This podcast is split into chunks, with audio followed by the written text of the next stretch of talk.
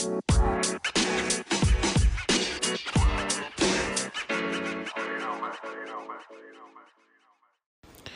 everybody, my name is Alex. You're listening to Lunchbox Radio Sunday Edition. So before we get started, thanks to everybody who's been listening to the podcast. If you haven't checked the feed lately, um, I put out another manga minute because I got to what I thought at the time was, um, which was literally yesterday. So what I thought yesterday was at the time of recording this, the last available volume of Plus Size Elf, and I was like, I really need to write about this. It has consistently made me laugh in a way that manga lots of times isn't capable of, just because the timing is, is so in your control that you need to be able to stretch a joke out long enough where it becomes like a puzzle and if you want to get to the end of that puzzle you have to read like a whole friggin' you have to skip a whole friggin' chapter to the end you can't just satisfy yourself with moving to the next panel faster. Um, but I really like that manga, and there's a manga minute out about it now, so it'll literally take you. The whole thing is two minutes, but my explanation is literally a minute. Um, so go check that out. It's um, a bonus in the feed. Um, but I want to talk about something. I want to talk about something that Bill Maher just um, convinced me to talk about. Um, because sometimes I'm up at three in the morning watching fucking Bill Maher because I'm 30 now and that's my life. or I'm in my 30s now and that's what just fucking happens sometimes. Um, but so I read this of, of a family member, actually my mom sent me a article in the New York Times that you might have seen and it's a really interesting, really well researched, really well interviewed article about animator wages in Japan.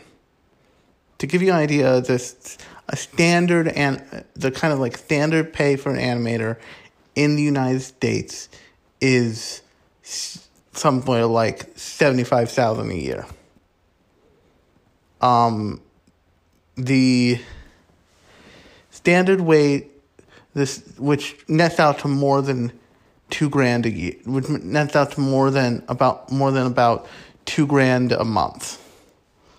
The standard wage for an animator in Japan is way, way, way, way, way less. It's some animators can make as little as two hundred dollars a month. if you're a teenager and you're like, oh, that sounds like a lot of money, it's not. And if you're a teenager in 2021, it probably doesn't sound like a lot of money, which you're right, it isn't. Animators are.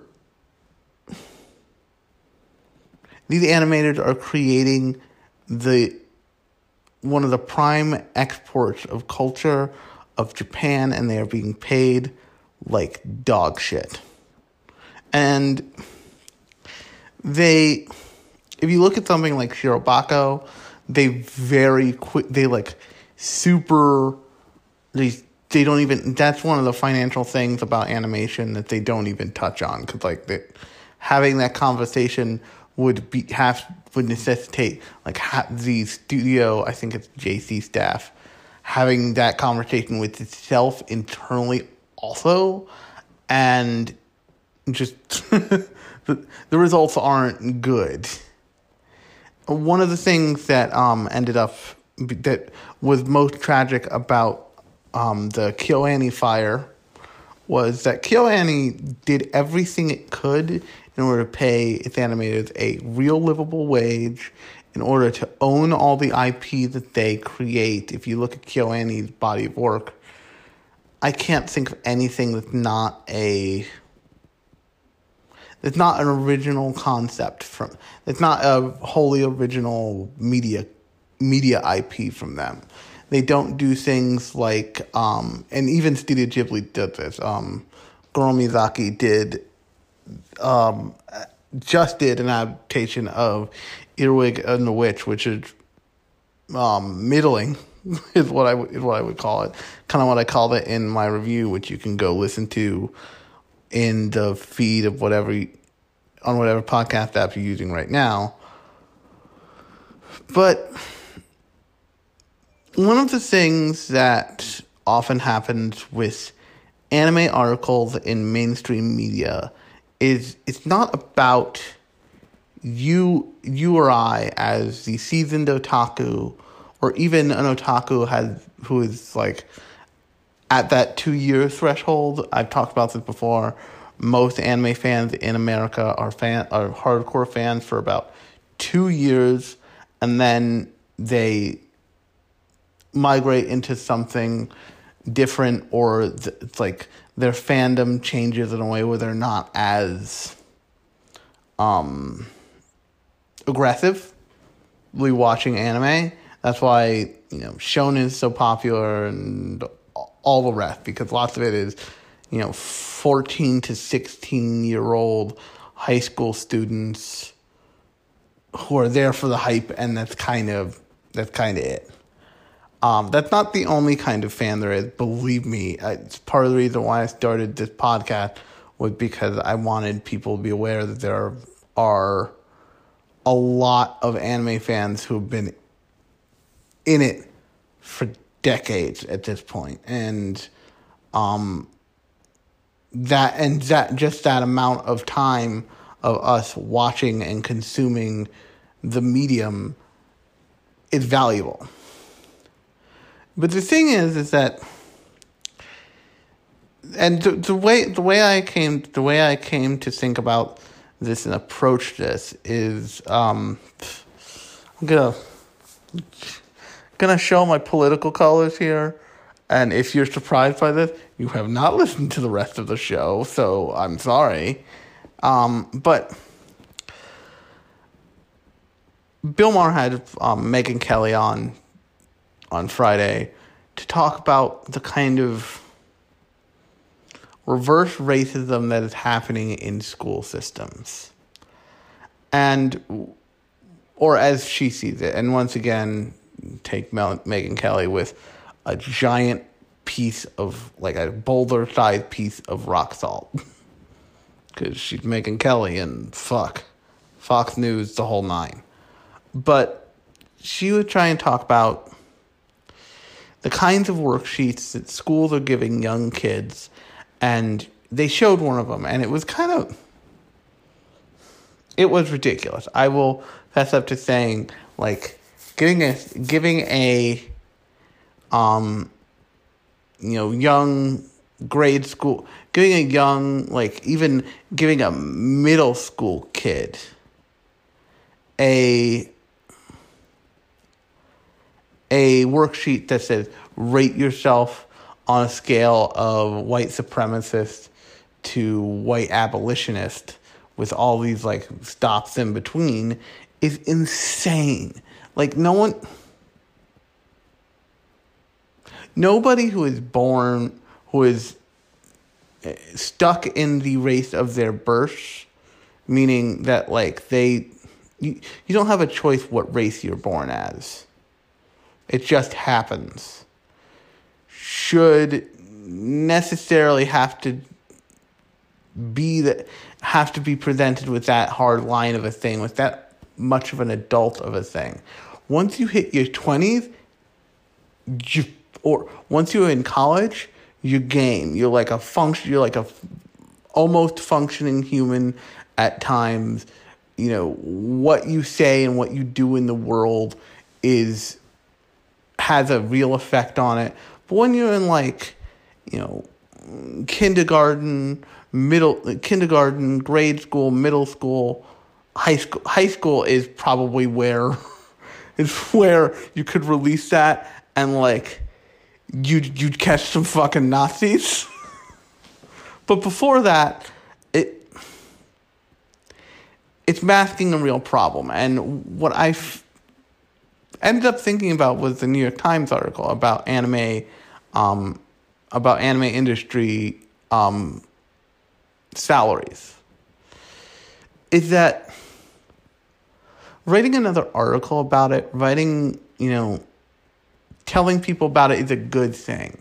But it's also it's the table stakes at this point. what needs to happen is a kind of like industry level reckoning with animator um, with animator pay and the real value of what they're prov- of what they're providing. Because what uh, if you've been if you've watched anime for long enough what you know that what you know they're doing is they're creating work they're creating artistic work they're creating artistic work for the purpose of entertainment in a medium that allows them to do some of the wildest shit out there just some of the wildest shit out there i mean and that's before you even qualify it good or bad.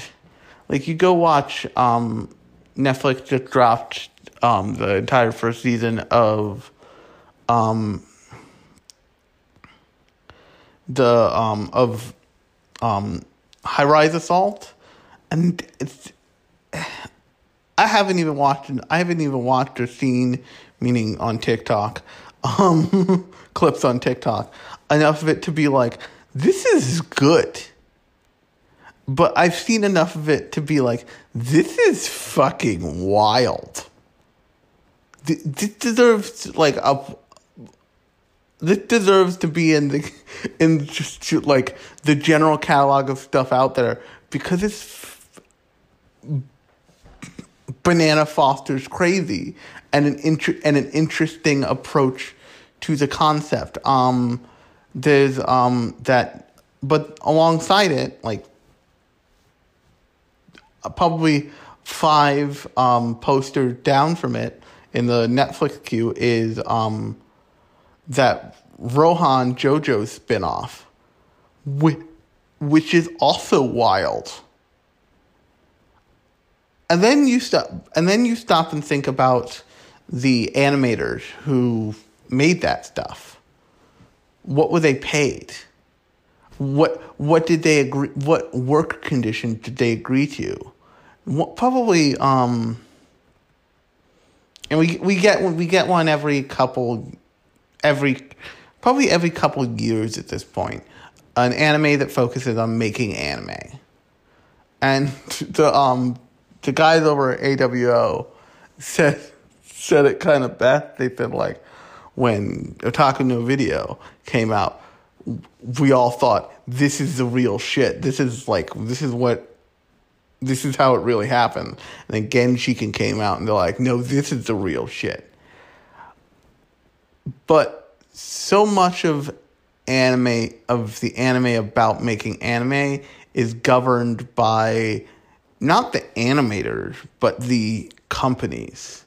So in both cases, what I end up thinking about is, you, like, if you want to fix the problem of white supremacy, what you really need to do is you need to not give you know eight eight to eight to fourteen year olds worksheets about white supremacy you can do that once they hit a certain age, like once they're in high school. They should probably start. You, they should probably be presented with the concept and be presented with the ways the world doesn't.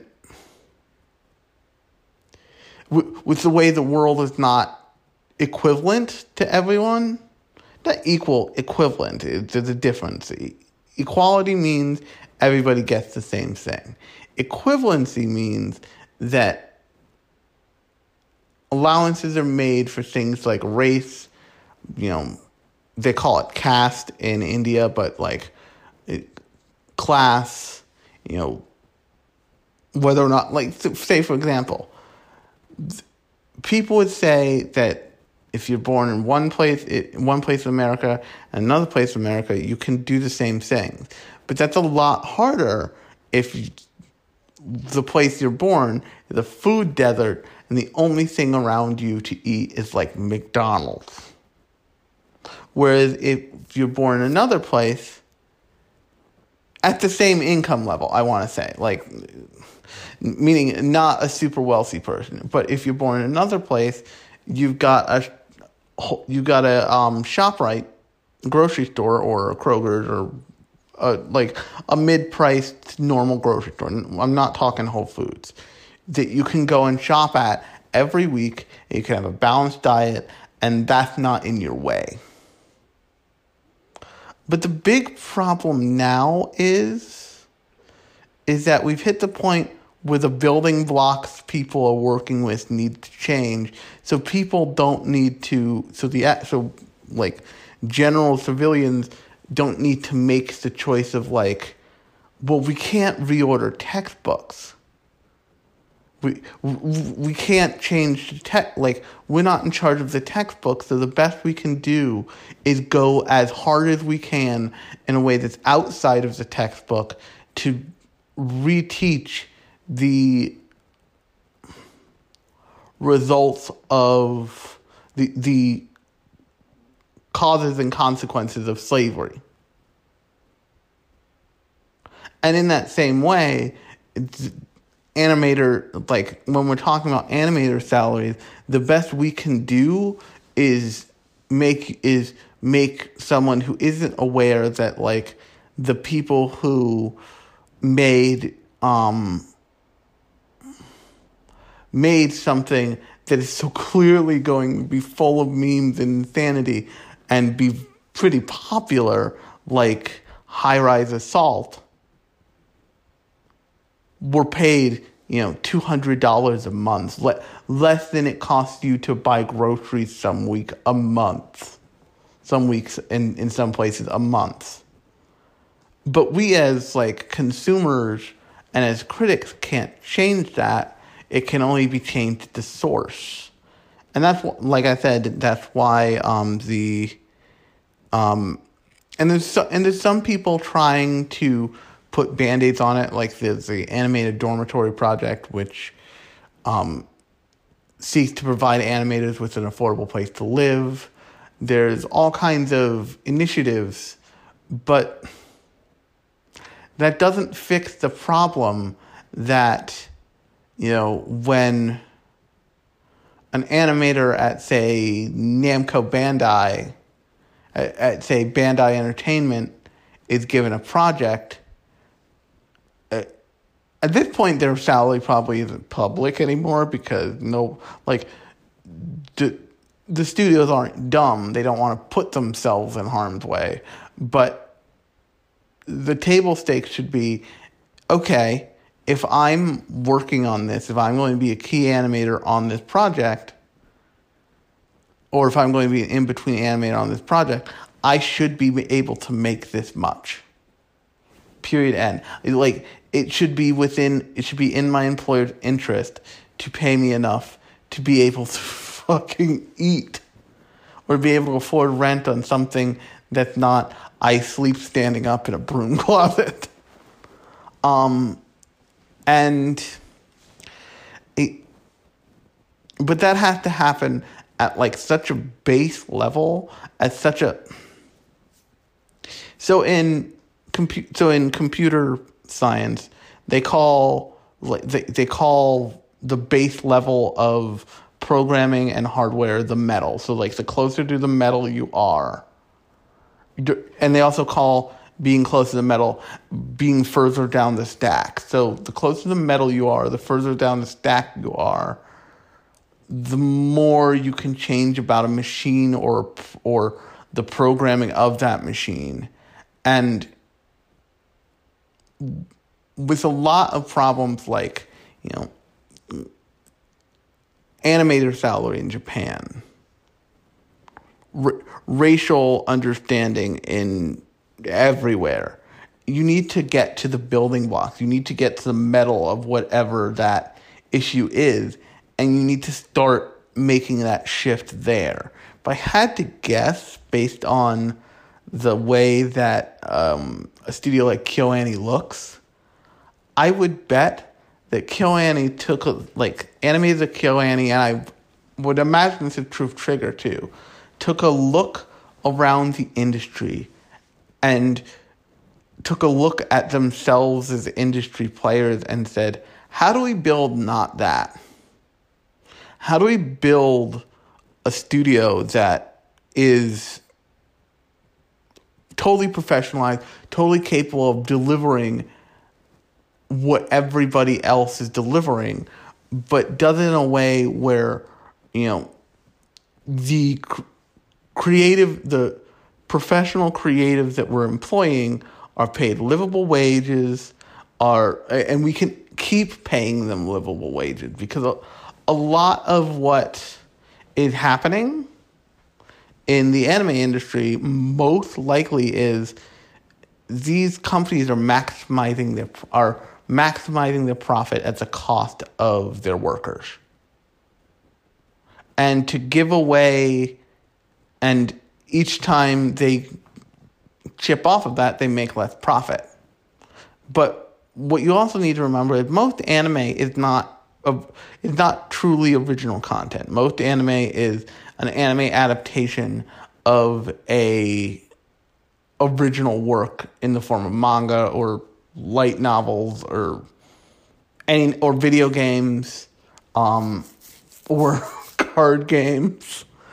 And so the result is they they're paying a base price just to get access to the property. They are licensing a property to create um, a, to to interpret into an anime.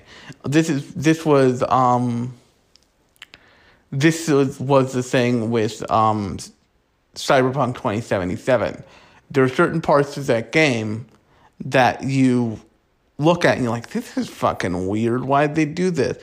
And then, uh, like, you, I said, like, yeah, there's too many ads about sex in this game. It is like horny without. It, it is horny in the way that, like, it had never act like it's like horny like a teenager who had never actually been really horny before. And my friend Lauren from the Uncanny Curve podcast, well, podcast about X Men, in one of our um, uh, preambles that I always cut out as bonus material for the Patreon, just said, "Oh no, that's part of the card game. Like that that's written into the um, the table the tabletop RPG." I'm like, "Oh, okay, that makes sense." um, because it, that means that somebody thought through it all the way, and this is just not the best implement, implementation or an implementation without real understanding and explanation on behalf of the publisher and the ultimate player, aka me. And so they like there's a lot of constraints on most animation studios and if you look at some of the newer ones, they've usually designed as a business in opposition to the old guard. Studio Trigger is a offshoot of Studio Gainax. If you look at Studio Gainax now, that's also true of Studio Khara. Um, um, Hideaki Anno's studio, which is solely designed designed to make sure that he doesn't kill himself in the middle of making an Eva thing. Because the show is apparently very destructive mentally for him to work on. Um, but those two studios are designed specifically not to end up at the point at which they're a weird fucking shell company nightmare. hatchet job the way Studio Gainax had, end, had ended up being. And but the thing is, like back in back in the day, Gainax was creating these cool ass things. Gainax is uh, what Otaku no Video is about creating, and the result is it's become this like money grubbing weird group of old men trying to like pump Eva for money every chance they get. It's very strange.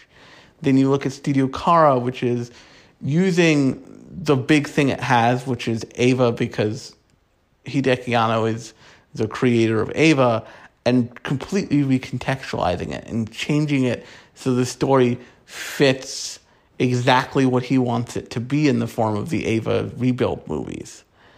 And then you look at Studio Trigger, which is about taking the modern otaku style and culture and like constantly distilling it and constantly focusing it in a way in a really defined specific style that produces shows like Kill la Kill, Little Witch Academia, um, Brand New Animal, and all of those are like really trigger style shows, but all of those shows are pretty fucking different.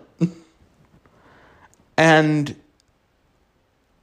you turn around and you look at the old at the old guard and they're they're they're making the like big complicated adaptation of a of a existing property and they're big and beautiful and interesting but you never hear anything out of the artists lots of times for those shows until after the fact. And that's probably so they can have a chance to edit the interviews and like clean it up and not be quite as messy. Whereas a studio like um, Trigger is okay with being a messy bitch that you come to for awesome, which is great. Um, and I'm not even a Trigger super fan, to be clear although I do donate to the Patreon. Full disclaimer, I guess. Um, but the and then you get a studio like um, KyoAni, which is like you never hear anything out of them, but they very quietly have a merchandise shop that does very well, and that allowed them to make a kind of immediate money. I've talked about this before. After they ha- after they had that tragic event of a fire. And it's it allows them a level of financial independence that most studios don't have because they've give the merchandising deals off to a toy maker or something like that. And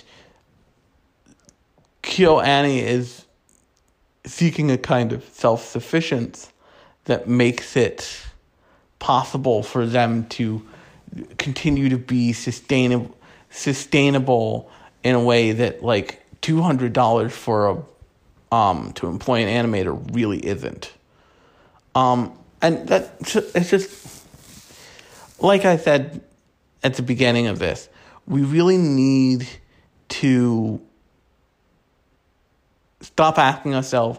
Let's stop saying to ourselves like, "Oh, they really should pay animators more, and maybe I should boycott this studio because they pay their animators like shit." because there's too much of the industry to boycott it. And most most anime fans, um, what they would probably do is not boycott the show, but they would pirate the show, which means the show's still getting watched, which means the numbers are still there. And I've talked about that before. They're not actionable, but the numbers are still there, and you're not hurting the people you think you're hurting. What people need to do is they need to be asking for a kind of table stakes at a at a base level at as close to the metal as possible of okay great you want to make this adaptation i'm really excited how much are you the studio making it going to be paying your in-between artists how much are you going to be paying your sound editors how much are you going to be paying your um, what's it called? Your, um, your, sorry, it's giving my mind. Your CG artist, how much are you going to be paying your key animator? How much are you going to be paying your background artists? If that doesn't meet a certain number, I'm not, it needs to be said loud and clear like, meet that number, we're good. Don't meet that number, miss me with that horseshit.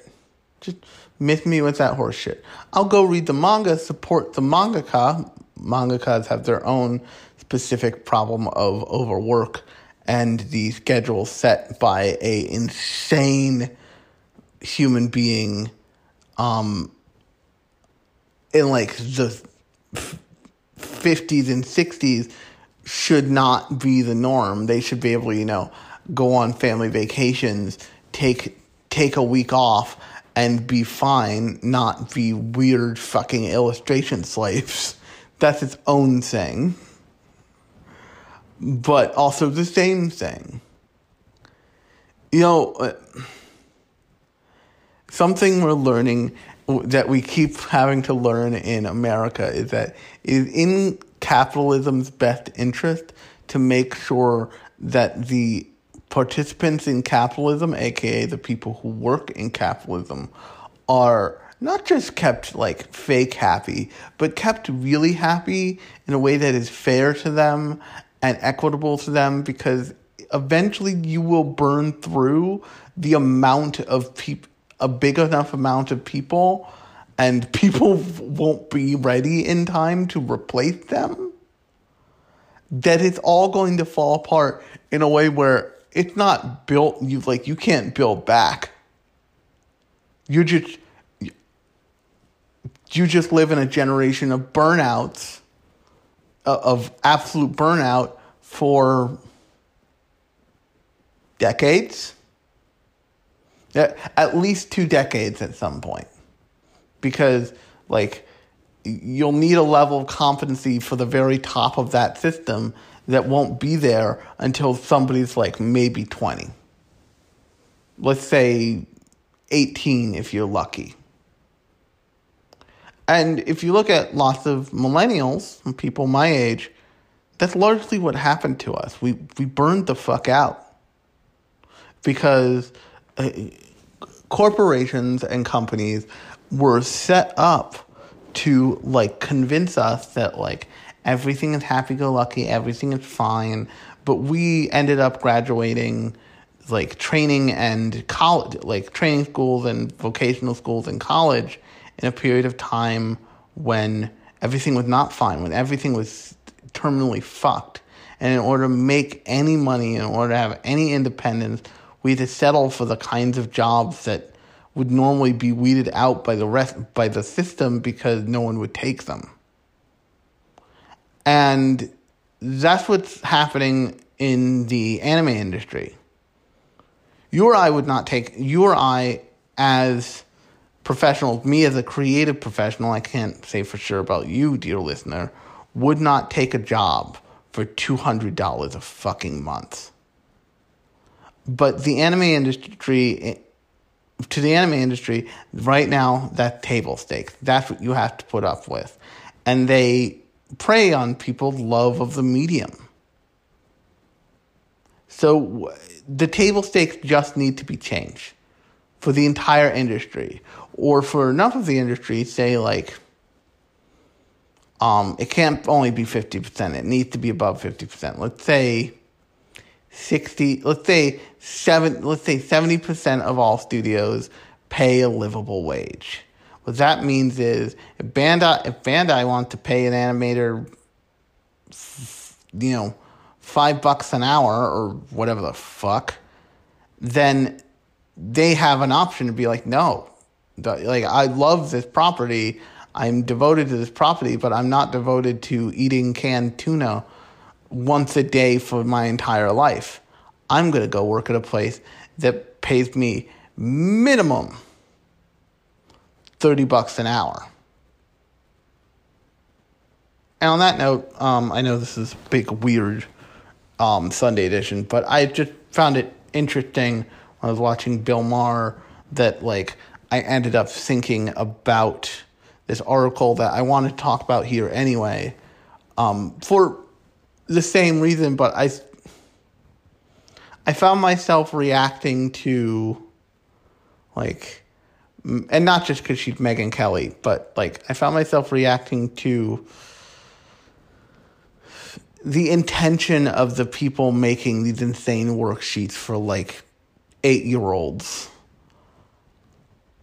As that's like they have the right idea, just not at the right point of production of teaching of teaching a child. The question isn't like that we need to teach people that you know the result that racism is systemic the question is who should be producing the materials one of um I'll end on this but one of the most like revolutionary experiences I ever had was I went down to Montgomery Alabama and I saw the um, Equal Rights Initiative's um, museum there and then I saw the Memorial for Peace and Justice. And if as if you want to experience the totality of sheer fucking racism in the world, Um, racism in America specifically, actually, not in the world, but in, start to understand it in the world. And you can go there, go there. You will feel the kind of weight of the fact that like lynching is still a thing.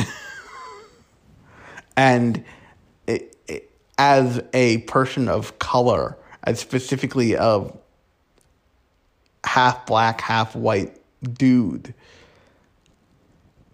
I probably like cried more that day than I have in certain years of my life. I was like it was so deeply like it was so deeply fucked. And when I'm looking at, you know, teachers teaching this shit, I'm I can't stop thinking of yeah, but these kids also get textbooks. And the textbooks talk about none of this in many cases. They don't talk about, you know, like why they they don't talk about necessarily the or maybe they do because I I went I went it was a family trip. I went with my mom and there was like all kinds of stuff that I knew to be fact she did not know to be fact. Which means there are all kinds of stuff that you know kids are learning about now that I didn't learn about, but it's probably still insufficient. It's definitely still insufficient. So when you think about something like, you know, a- anime that's problematic towards women, for example, what we should be asking, what we should be thinking about is, well, why was this produced in the first place? How could this be be produced in the first place? One of my favorite conversations I had with my um, friend Anton from that I know from like middle school and high school um, was he he looked at me dead ass one day and goes, Alex, what's with Japanese people and the Nazis? and I just said to him like after they lost, they I said they were the first they were the first and only country to experience not once but twice the the effects of a nuclear weapon, which is a real big fucked up thing. And no one taught them, at, no one sat down and, in the same vein that they said nuclear weapons bad, nuclear bad. Also, Nazis bad, not cool with that either. So it and it like stayed in the consciousness in a way where it kind of hasn't in the originator country of Germany, and now it's a weird fetish culture because no one fixed it quick enough. And it, absolutely, there are like Japanese people know, like, no, Nazis are fucking assholes, but there aren't. But even they don't feel it with like the fervor of like, hey, let's go punch a fucking Nazi. They feel it like with the fervor of, oh, advertising sucks Nazis suck. They're not like they're not ready to get out in the streets and like punch a Nazi in the face. The way most the way the majority of America is very clearly like we doing this. We we cold cock and Nazis now, and that's really what I'm talking about. It has to be like this stuff has to be table stakes. It has to be if you don't do this, you don't play And on that note, I've been Alex. You've been listening to Lunchbox Radio Sunday edition. Sorry it went so long. I had big thoughts about a big problem. Um, that's why I started the Sunday edition. If you like this episode, you can subscribe to me in whatever you're using to listen to the podcast right now. If you really like this episode, tell your friends. I do this every Sunday. I do a show like this where it's metatextual or um, more philosophical. On um, Thursdays, I talk about a specific show that I'm interested in and I've either watched recently or in any number of years past. Um, on but until third day, I've been Alex, and I will talk to you later.